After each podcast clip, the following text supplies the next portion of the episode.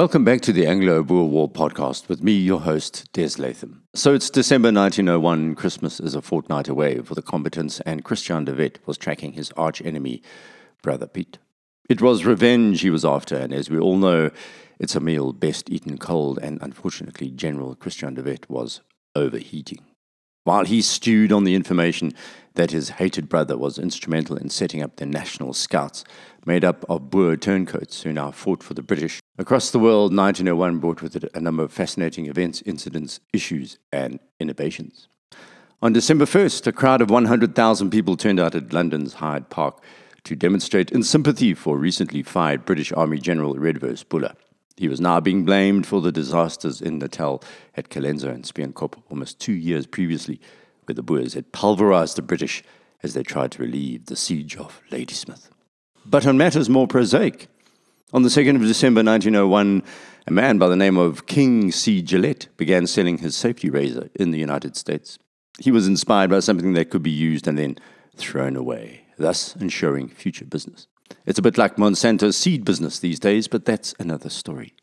Gillette applied for his US patent number 775134 on December 2nd, 1901. His American safety razor company would become the multi billion dollar behemoth Gillette Company. Bizarrely, following the commercial success of disposable razors, what Gillette did was refocus his attention on promoting his views on utopian socialism. Strange, but true.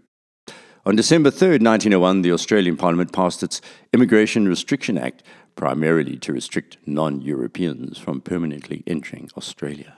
Then, on December 7th, 1901, the United Kingdom and Germany delivered an ultimatum to the government of Venezuela after the South American country reneged on bond payments. Venezuelan President Cipriano Castro was given 48 hours to agree to the terms or face a blockade by the Royal Navy and the German Navy. As you can see, some things just never change. On December the 9th, 1901, the first ever Nobel Prizes were announced, with X ray discoverer Wilhelm Röntgen receiving the first Nobel Prize in Physics. The next day, December 10th, Joseph W. Jones was granted U.S. patent number 688739 for his invention, Production of Sound Records, which was purchased immediately by the Columbia Phonograph Company for production of its disc shaped graphophone records. Jones was paid $25,000, worth around $700,000 in today's moolah. Finally, in the series of amazing things that happened in December 1901, Guglielmo Marconi received the first transatlantic radio signal sent 1,700 miles from Cornwall in England to St. John's in Newfoundland in Canada. That was on the 12th of December. It was the letter S, beep, beep, beep, in Morse code. He is quoted as saying, there was no doubt that the principle of wireless communication had arrived on a transatlantic scale. This was a utility and would prove itself beyond argument as a vital aid to shipping and military communication, and all the way to today's internet. And on the same momentous day, 12th of December, in South Africa's Cape Colony, Lieutenant General French finally caught up to General Peter H. Kritzinger who had led the Boer incursions into the Cape on three occasions. Unfortunately for him, it was three strikes and he was out. General Kritzinger had been a thorn in the English side for more than a year.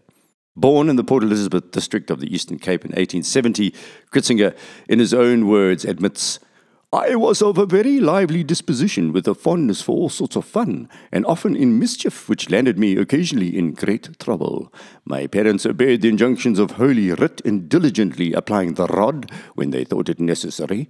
As a child, I could but dimly understand and scarcely believe that love was at the root of every chastisement. He was quite naughty. He almost drowned at the age of five, gathering shells on the beach at Port Elizabeth. He was struck by a wave, and the backwash dragged him back into the ocean. But for the pluck and courage of my little playfellow, a lassie of some twelve summers, I was lost. She came to the rescue. I was saved at the last moment, a few seconds more, and I must have perished in the deep, he writes in his memoirs. He had fought from the start of the Boer War and was instrumental in leading invasions into the Cape. The first by Hertzog and Kritzinger in December 1900 had stirred up some revolt against British rule, but not the conflagration they were hoping. Martial law was imposed in the Northern Cape in December 1900. Then, in 1900, martial law was extended to Beaufort West and Carnarvon, and by January to the Western Cape, and finally, by late January, to the whole of the Cape. The irony is Hertzog and Kritzinger had relatively small commandos, 2,000 men at most, holding an area the size of Spain and France combined to ransom. Once across the river, Kritzinger moved on and occupied the small town of Ventersdorp on the Cape side of the Free State border with the aim of obtaining arms, ammunition, and equipment, of which there was a severe shortage amongst the men. The small British garrison of 50 surrendered without much trouble, and the members of the commando immediately began to replenish their supplies, aka loot.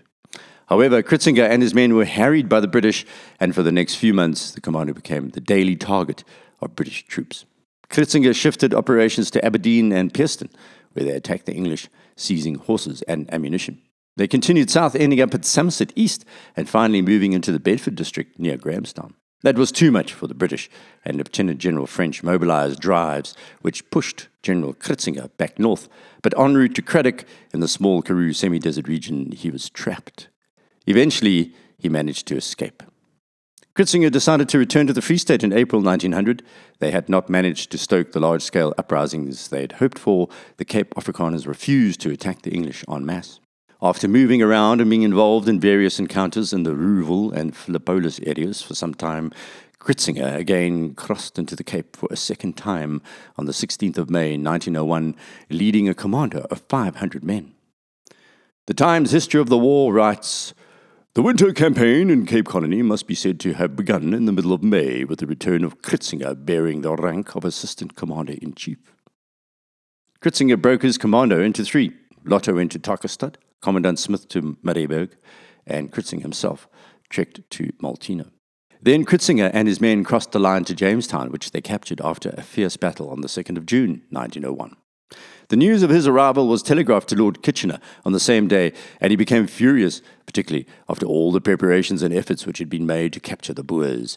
Here they were, invading the Cape as if all his efforts were worth nothing. Kritzinger was subsequently pursued by two British columns and surprised on two occasions. He barely managed to lead his men to safety and decided to divide his forces once more. Lotter was sent to Middelburg, and Kritzinger travelled in the direction of Cradock, where his commando had a skirmish with troops under Colonel Eyre Crabbe in the mountains southwest of the town on the 21st of July, 1901.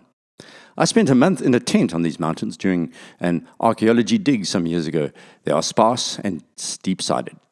The caves in this region are covered in San or Bushman paintings, some thousands of years old. And of course, there's a great deal of wildlife about to shoot when you run out of other food. On the 21st of June 1901, Kritzinger had captured part of the Midland Mounted Rifles near Marienburg. Eventually, after a series of battles and skirmishes virtually on a daily basis with the British, Kritzinger headed back to the Free State for a second time. He managed to evade the British in the southern Free State and eventually, in late 1901, met up with General Jan Smuts at Rouxville. Remember, I mentioned how Smuts was briefed by Kritzinger about the possible points to enter the Cape and after resting his men and horses for some time and waiting for spring, Kritzinger followed Smuts into the Cape for a third time.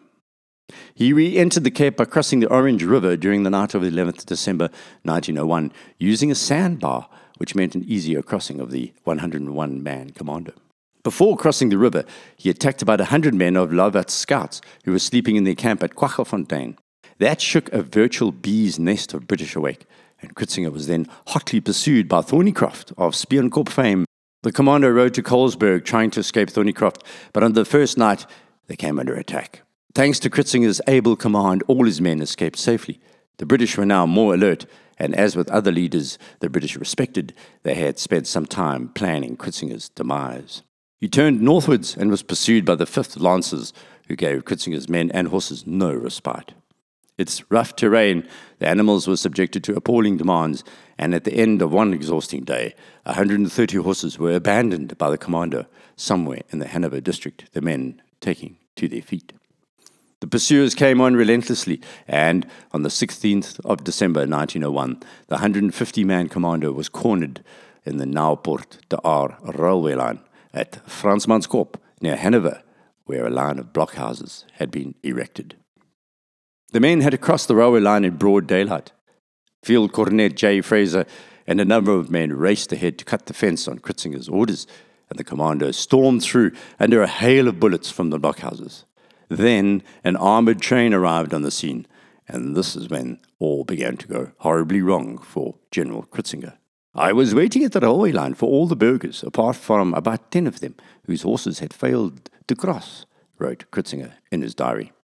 Then I followed the commander, but when I turned around for one more look, I saw my men hobbling across the line on foot. I immediately went to one of the men's aids and was again the target of the enemy fire from which we had just escaped. Just as I turned my horse to ride back, I felt a sudden shock. One of the British sharpshooters had scored a direct hit. In a flash, a bullet tore through the muscles of my left arm and passed through my lungs, just missing my heart. It happened so suddenly that for a few seconds I did not realize I had been wounded. The adrenaline was pumping. He continued riding, but the blood was spurting from his wound. I stayed in the saddle until a few burghers came to my aid. They lifted me from the horse carefully, wrapped a blanket around me, and carried me to a place of safety. Kritzinger then told his men he would continue to ride, but it became apparent he was badly wounded. I soon became aware of the seriousness of the wound and realized that without proper nursing it would become infected, possibly at the cost of my life. My men also thought it impossible for me to stay with them and decided to send me to a British hospital for medical care. You have to admire the British in a way. Here's one of their implacable enemies who knows that if he's wounded and hands himself over to them, they will save his life. Even in war, there's a certain value system that's hard to explain. Kritzinger was then left and the British commander, Lieutenant Colonel Beauchamp Doran, officially took him prisoner. Commandant Louis Wessels took over the command of Kritzinger's commando and carried on with the job of harassing the British. Meanwhile, Kritzinger was taken to Naauwpoort by ambulance, where he later recovered. Afterwards, he was imprisoned at Graaff-Reinet with Gideon Scheepers. A short time later, Scheepers was sentenced to death and executed. Kritzinger now faced similar charges. I was instantly removed to jail, where I was confined in a small room. Here, isolated from the rest of the world, I was to spend many anxious days and sleepless nights. During the day, I was allowed to stay a few hours in an inner yard or enclosure of the prison. I desired intensely to move and breathe in the open and pure air, nature's gift to all. But the jailers refused. On the contrary, I was forbidden, on penalty of death, to address anyone. Advocate F.H.G. Gardner, who later became Judge President of the Cape, stepped in to defend Kritzinger, who faced various charges. Though no coward, I must admit that such conversations were not calculated to produce a favorable impression on my mind. They might have been well meant, but did more harm than good. It is one thing to face the enemy on the battlefield, where one may defend himself. Tis something else to be dangerously, almost mortally wounded and then to be left at the mercy of the foe.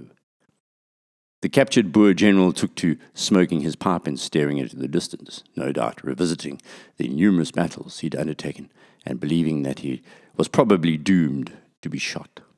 The charges related to a number of incidents where British soldiers, black and white, were shot down after surrendering.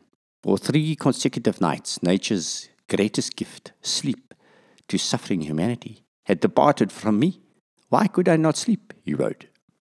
Was it fear that kept me awake? No, not that.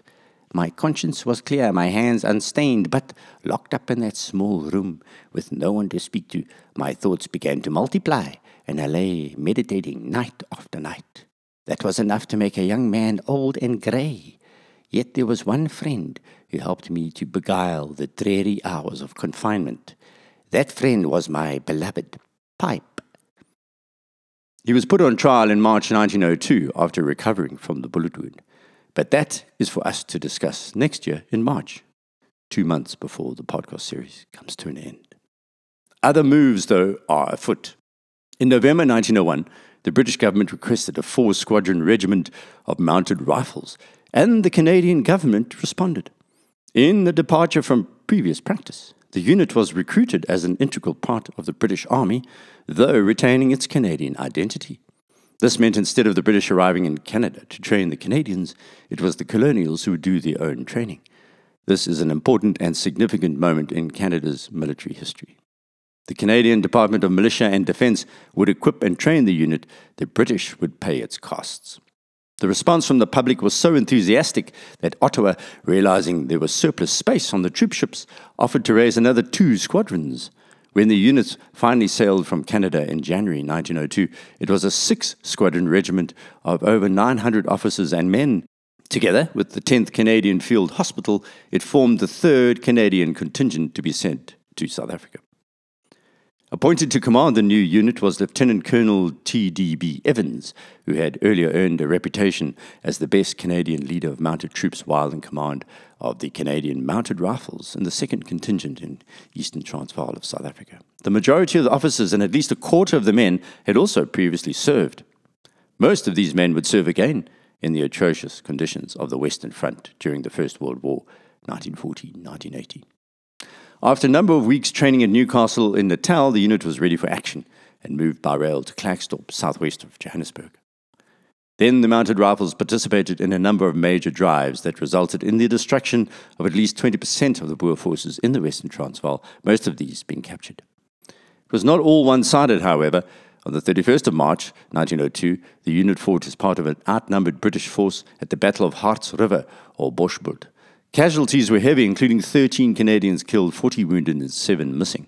With the exception of the first engagement at Paardeberg in February 1900, Harts River was the bloodiest day of the war for Canada. We will hear more about that in March next year. The unit participated in a number of other drives to round up the Boers before the war ended in May 1902. It returned to Canada at the end of June while its tour of operations had not been long, the 2nd Regiment Canadian Mounted Rifles had proven to be a worthy successor to the units of the 1st contingent.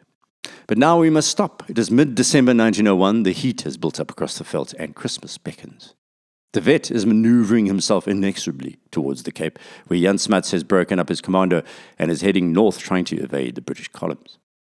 Louis Botha is locked down in the eastern Transvaal, General de la Rey is hemmed in between the mountains of Magaliesberg and the roving British units in the western Transvaal. The scene is set for a fascinating new year. Please rate the podcast on iTunes if you have time, and you can send me a message on Twitter at Des Latham or an email through my website, abwarpodcast.com.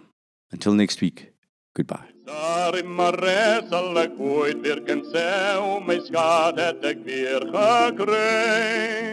Een zonnergedal langs de moerdierste wal, het zij voor oorlogsdagen blij.